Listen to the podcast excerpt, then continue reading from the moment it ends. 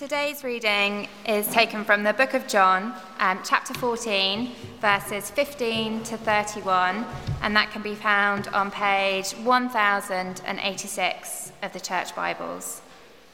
That's John chapter 14, starting at verse 15. If you love me, you will keep my commandments, and I will ask the Father and he will give you another helper to be with you forever, even the Spirit of truth, whom the world cannot receive, because it neither sees him nor knows him. You know him, for he dwells with you and will be in you. I will not leave you as orphans, I will come to you. Yet a little while, and the world will see me no more, but you will see me. Because I live, you also will live. In that day, you will know that I am in my Father, and you in me, and I in you. Whoever has my commandments and keeps them, he it is who loves me. And he who loves me will be loved by my Father, and I will love him and manifest myself to him. Judas, not Iscariot, said to him, Lord, how is it that you will manifest yourself to us and not to the world? Jesus answered him, If anyone loves me, he will keep my word, and my Father will love him, and we will come to him and make our home with him. Whoever does not love me does not keep my words. And the word that you hear is not mine, but the Father's who sent me. These things I have spoken to you while I am still with you. But the Helper, the Holy Spirit, whom the Father will send in my name, he will teach you all things and bring to your remembrance all that I have said to you. Peace I leave with you, my peace I give to you. Not as the world gives, do I give to you. Let not your hearts be troubled, neither let them be afraid. You heard me say to you, I am going away, and I will come to you. If you loved me, you would have rejoiced, because I am going to the Father, for the Father is greater than I. And now I have told you before it takes place, so that when it does take place, you may believe. I will no longer talk much with you, for the ruler of this world is coming. He has no claim on me, but I do as the Father has commanded me, so that the world may know that I love the Father. Rise, let us go from here. Laura, thanks very much indeed for uh, reading. Please do keep John chapter 14 open. Let me pray for us. Jesus says, The words I say to you, I do not speak on my own authority, but the Father who dwells in me does his works. Heavenly Father, we praise you very much that we have the words of Jesus and we pray that you would grant us attentive hearts and minds this morning, and we pray that you would do your work amongst us. And we ask it in Jesus' name. Amen.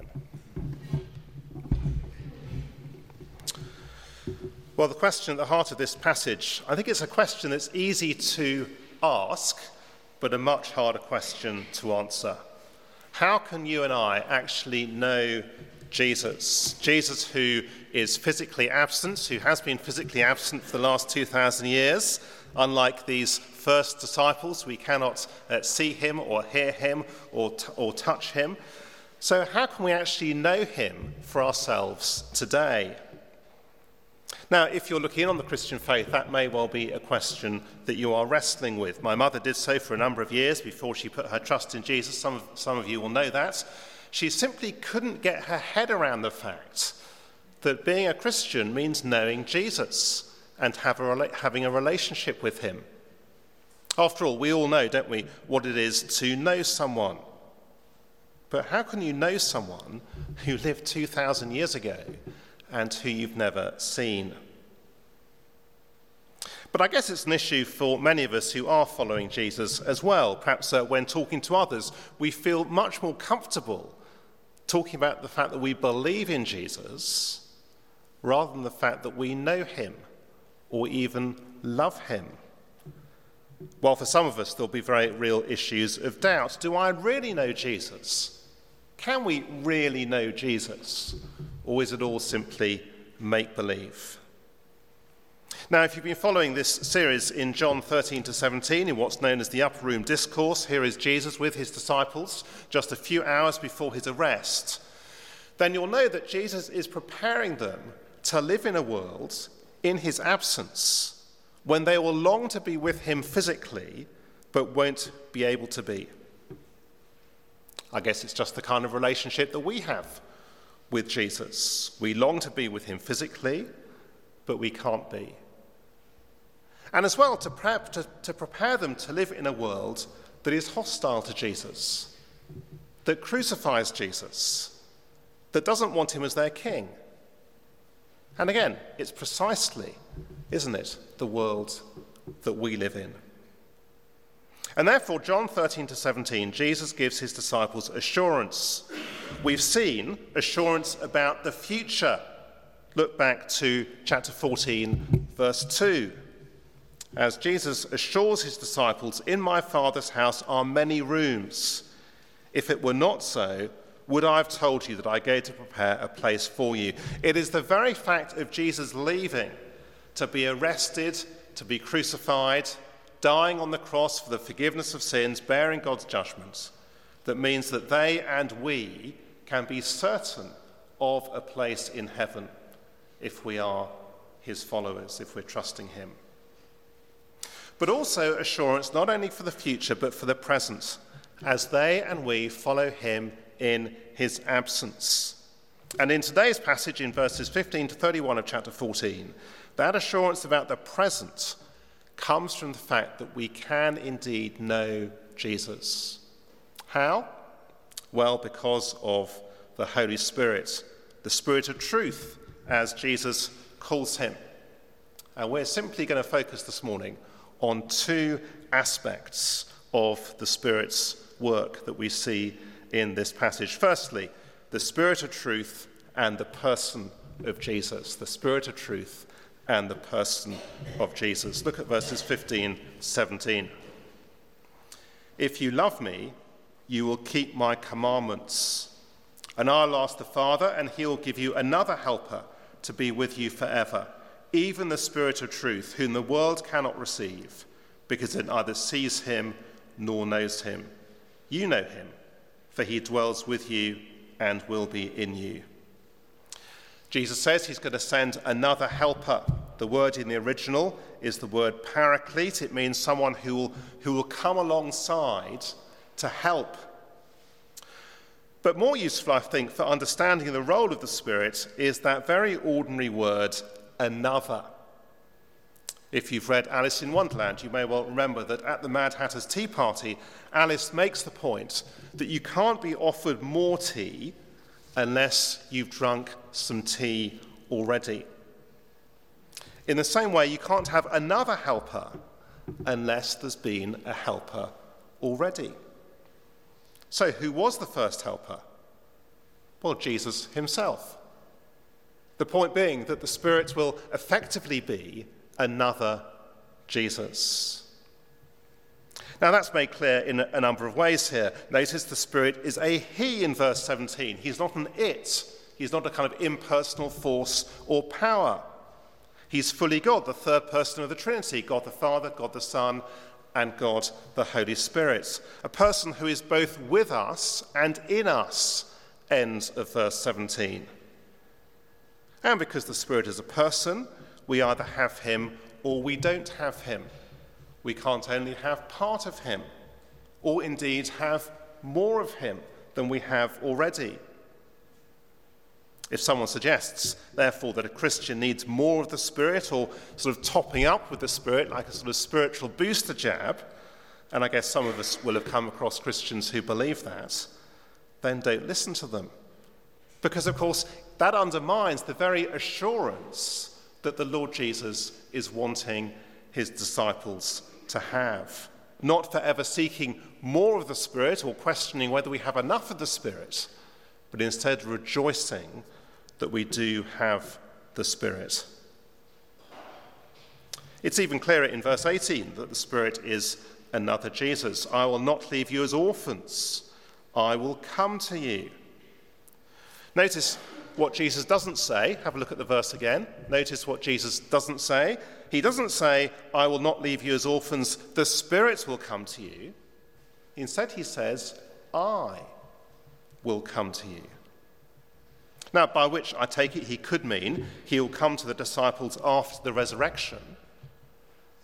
But the language of being an orphan is hardly appropriate, is it? Isn't it? To describe simply that period of three days between Jesus' crucifixion and resurrection. Surely, much more likely that Jesus is talking about his absence after he has returned to the Father. And yet, to have the Spirit will be to have Jesus because he is another Jesus. Imagine for a moment that you go and visit an elderly aunt for tea and uh, she gets out her best china, and to her great distress, you break one of the plates. Don't worry, you say, I'll get another one. And true to your word, you turn up a few days later with a replacement, a 99p plate from IKEA. Now, I imagine she might not take too kindly to your thoughtfulness.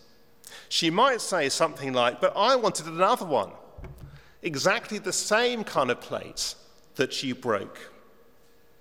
Well, in the same way, the first helper was Jesus, and the Spirit is another of exactly the same kind, another helper. And because the Spirit is another Jesus, it means he'll make the presence of Jesus real in his disciples. Look at verse 20. In that day, you will know that I am in my Father, and you in me, and I in you. I wonder if you can see how this is the most extraordinary promise. As Jesus defines the relationship between himself and his heavenly Father, notice he is in his Father, and yet if we are in Jesus, then he is in us. Is that not completely mind blowing? The Spirit, in other words, enables us to enjoy exactly the same kind of relationship with Jesus, of being in, in, Jesus and He being in us, as He has with God the Father. Just think for a moment of the intimacy of the Lord Jesus praying to His Heavenly Father in the Garden of Gethsemane before His arrest, just a few hours after this in John 14. Or again, think throughout the Gospels of his self conscious awareness of his Father's presence. That is the relationship that everyone who is a follower of Jesus has with him. Because, notice, verse 21 the promise of the Spirit is for whoever has my commandments and keeps them. You get a similar thing, don't you, in verse 15? If you love me, you'll keep my commandments. And in verse 23, if anyone loves me, he will keep my word, and my Father will love him, and we will come to him. Now, I don't want those of us who are, who are followers of Jesus to be unsettled by this. Jesus is not saying that we earn his presence with us by his Spirit through our obedience and love. That, that, of course, would be to completely turn the teaching of Jesus on its head. Instead, I take it that these verses reflect the fact that once we've become a follower of Jesus, our relationship with him is characterized by trust, love, and obedience. In other words, it's impossible truly to love Jesus without trusting him and obeying him. It's impossible to truly obey Jesus without loving him and trusting him. And it's impossible to truly trust him without loving him and obeying him. Now, I guess there may well be one or two of us, and actually, this begs the question do I really trust, love, and obey Jesus? And it may reveal the fact that actually you don't know him at all. In which case, do come and chat to me about that afterwards. But let's not miss the point of what Jesus is saying here.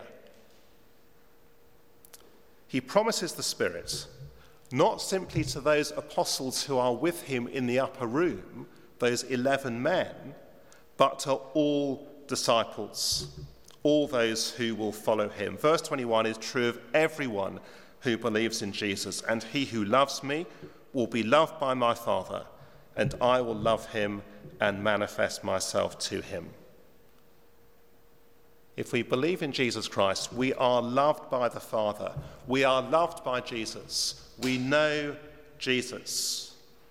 Being a Christian, in other words, is not simply about having a set of convictions, but being in the most extraordinary, intimate union with God the Father and God the Son because of the work of God the Spirit. The Spirit of truth and the person of Jesus. Secondly, the Spirit of truth and the words of Jesus. Now, we've seen over the last few weeks that this, up, this section of the Upper Room Discourse is structured around questions asked by the disciples, and Judas is next up in verse 22. Judas, not Iscariot, said to him, Lord, how is it that you will manifest yourself to us and not to the world? It's the understandable question. I put Isaiah chapter 40, verse 5 there on the outline, which is one of many Old Testament passages showing, if you like, what the expectation would be when God's King, God's Messiah, came to earth. Isaiah says, And the glory of the Lord shall be revealed, and all flesh shall see it together, for the mouth of the Lord has spoken. And of course, it's true that when the Lord Jesus returns at the end of history, it's true that the whole world will see him. But until then, he doesn't make himself known in the world in some impressive display on the stage of history. Rather, he is seen in the lives of individual Christians, as verse 23 Jesus and his Father make their home in those who love him. Verse 23 If anyone loves me, he will keep my word, and my Father will love him, and we will come to him and make our home with him. When I was a child, we had, um, when I was at school, we had a visit from the Queen Mother uh, to open, I think it was to open a new building, I can't quite, quite remember. But anyway, it's a wonderful occasion. The whole school was given a lick of paint. You know, we were all inspected to make sure our ties were uh, done up properly and all that kind of thing. Everyone gathered in the main assembly hall of the school. Uh, the Queen Mother was on the stage for everyone to see. And if I remember, she even spoke to one or two pupils. But imagine how extraordinary it would have been if rather than simply walking up to those pupils and sort of asking them, you know, how are you, and all, all that kind of stuff, and, and so on, if she had said, do you know what, I'm going to leave my home in St. James's Palace, and I'm going to come and live with you. I mean, it's, you know, it's ridiculous, isn't it? It's unthinkable. And yet, where does God live? Where does Jesus live now?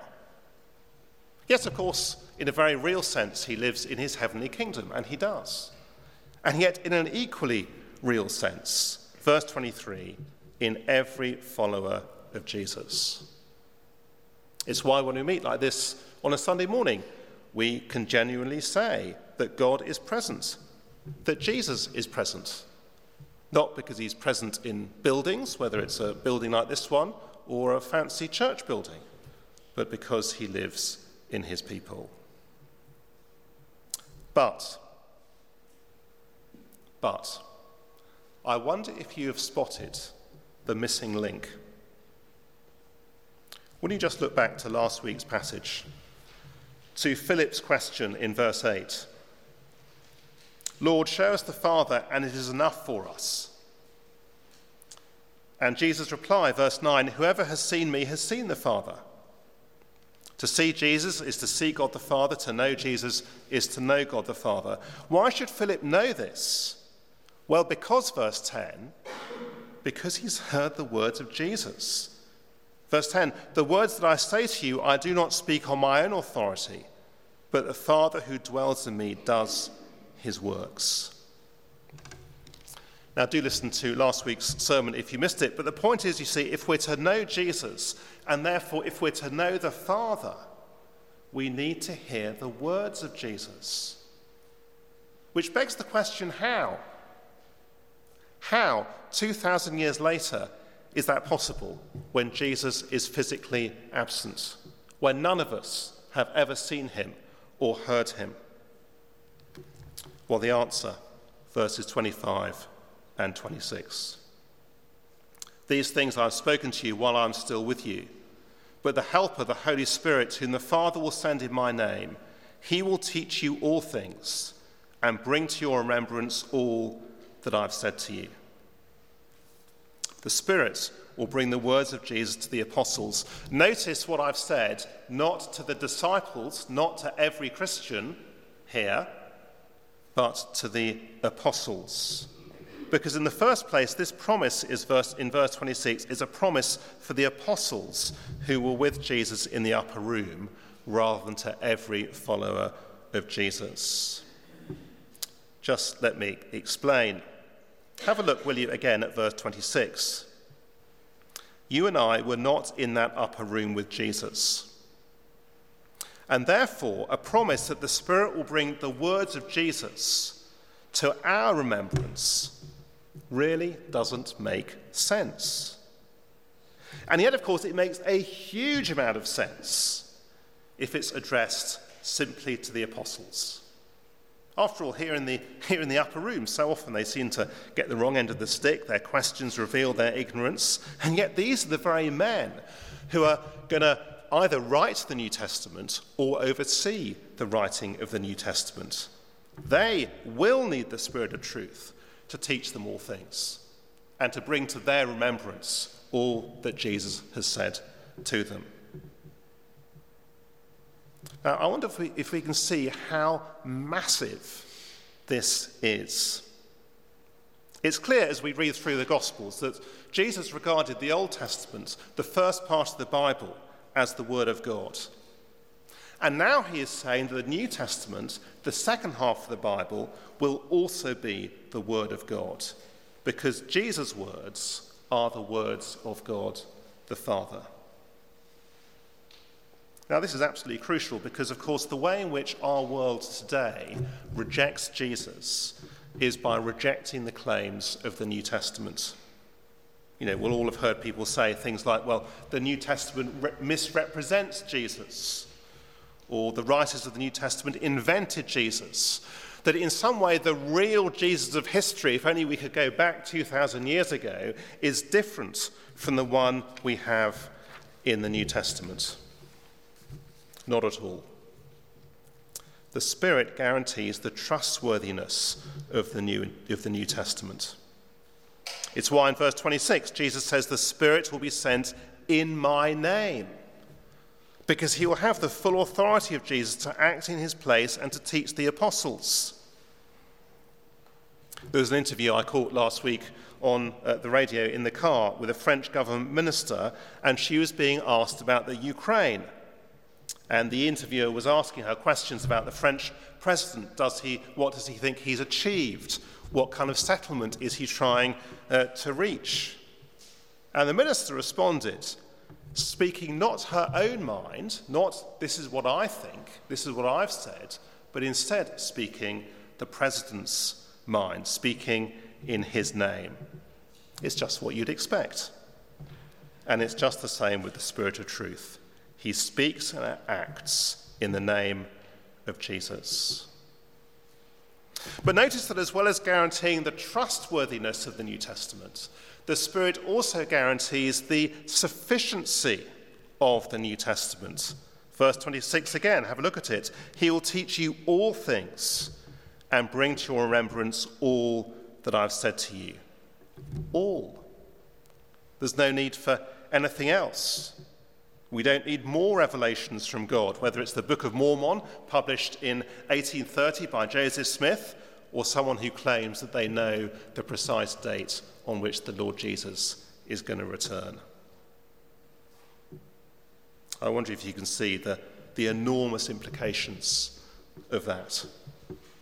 We shouldn't expect further revelations from the Spirit.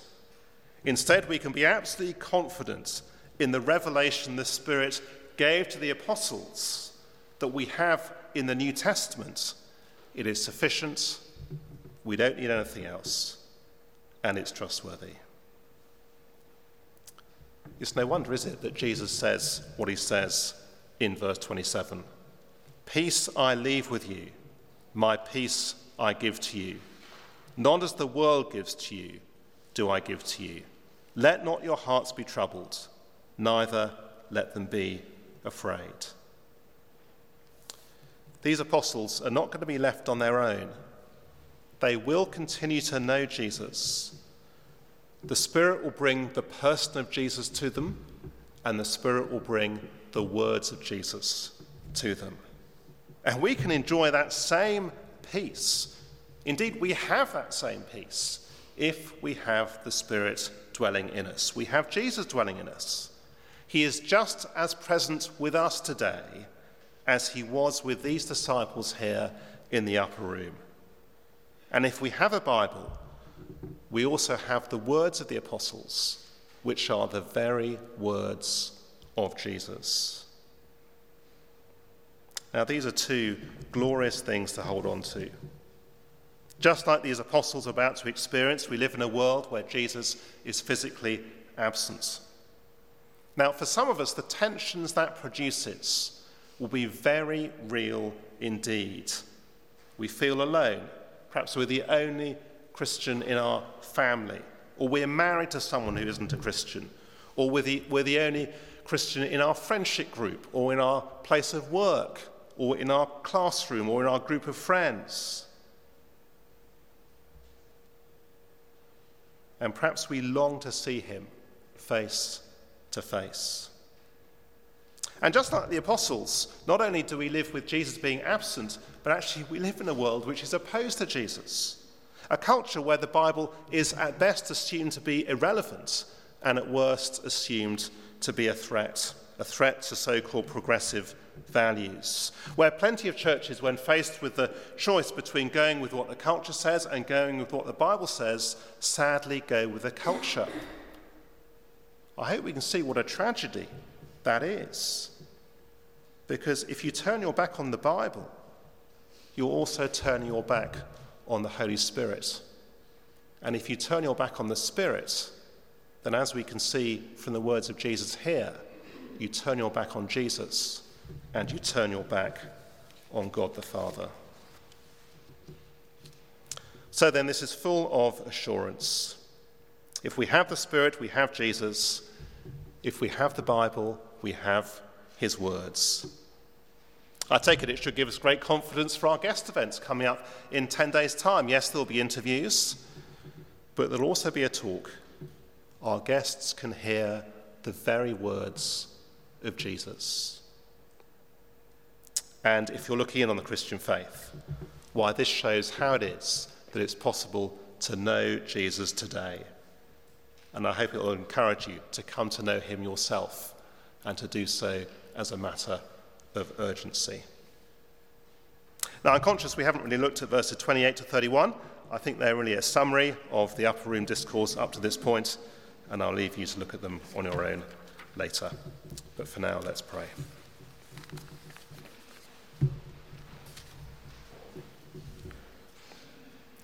And I'll ask the Father and he will give you another helper to be with you forever. Heavenly Father, we praise you very much for your Spirit dwelling within. Thank you that he uh, makes Jesus real to us. Thank you for this extraordinary union we have with you and with the Lord Jesus. And thank you, too, that in the words of the New Testament we have your words. Thank you that we can be confident in what the apostles wrote. And we pray for all of us, Heavenly Father, please would you send us into this week with a deep sense of peace and confidence and joy. And we ask it in Jesus' name. Amen.